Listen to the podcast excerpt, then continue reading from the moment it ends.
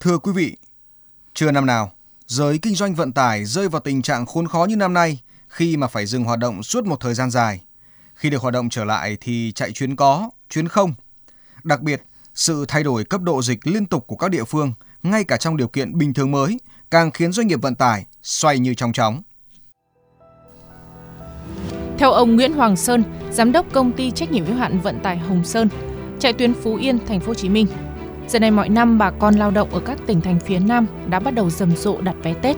Nhưng hiện nay hầu như không có ai mua vé. Nhân viên quầy vé Hồng Sơn tại bến xe miền Đông không bán quá nổi 10 vé một ngày. Nhà xe xác định Tết này coi như mất Tết. Ông Sơn cho biết, trước dịch, mỗi ngày khai thác 2 chiều, doanh nghiệp đưa đón gần 400 lượt khách, xe chạy gần như không nghỉ. Song đến nay, doanh nghiệp này vẫn chỉ khai thác 10% công suất. Có những chiếc xe đậu tới nay là 5 đến 6 tháng là chưa nổ máy luôn, chưa chạy một chuyến luôn. Một chuyến giờ là lỗ tầm 3 triệu đến 4 triệu một chuyến mà phải chạy.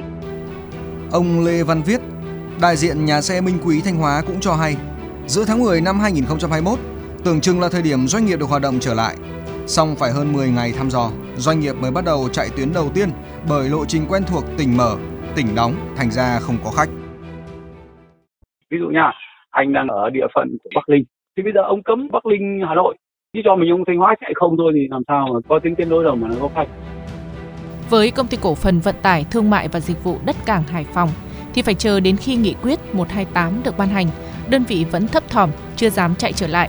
Ông Khúc Hữu Thanh Hải, giám đốc công ty cổ phần vận tải thương mại và dịch vụ đất cảng cho biết, ngay cả chiều từ Hà Nội về Hải Phòng vốn là tuyến chủ lực của doanh nghiệp nhưng cũng chỉ có vài hành khách, chạy là cầm chắc lỗ hoạt động trở lại đi phải tùy thuộc vào công tác phòng dịch của các địa phương nếu mà cứ một ông mở mà ông đóng với ông ông giữa lại khắt khe thì chả biết làm kiểu gì đấy Việc thay đổi các cấp độ dịch liên tục không chỉ khiến địa phương phập phồng, khách đi lại dè dặt, khiến doanh nghiệp vận tải hụt hơi, mà cả những người quản lý trong lĩnh vực vận tải cũng thấp thỏm.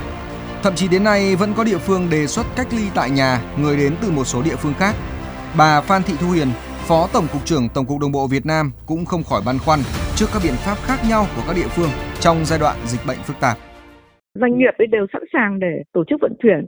Tuy nhiên là nếu mà cứ bắt người ta đi mà đã có hai mũi vaccine mà vẫn cứ xét nghiệm với các thứ thì hướng dẫn nó như thế nào? Dẫn kinh nghiệm phục hồi hoạt động vận tải ở một số nước, Thạc sĩ Vũ Anh Tuấn, trường Đại học Giao thông Vận tải cho rằng có những thời điểm nhu cầu đi lại của hành khách cũng chạm đáy, chỉ đạt 20 đến 30% giống như nước ta hiện nay. Song nhu cầu này đang dần phục hồi và hiện đạt khoảng 50 đến 60% so với trước cao điểm dịch. Theo thạc sĩ Vũ Anh Tuấn, cần chuẩn bị từ giờ để hồi sức cho doanh nghiệp, đón bắt nhịp phục hồi của thị trường vận tải.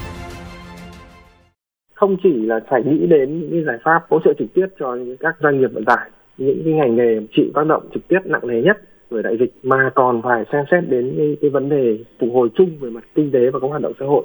Chỉ khi chúng ta phục hồi được những ờ, hoạt động đó thì các nhu cầu đi lại nó mới trở lại bình thường. Hơn 2 tháng kể từ khi nghị quyết 128 được ban hành, cuộc sống bình thường mới đã hiện hữu trong nhiều hoạt động kinh tế xã hội. Nhiều doanh nghiệp vận tải đã tìm cách tái cơ cấu để thích ứng với bối cảnh mới. Song nếu có địa phương chưa dỡ bỏ những rào cản riêng, doanh nghiệp vận tải vẫn rất khó để trụ lại thị trường, nói gì vực dậy.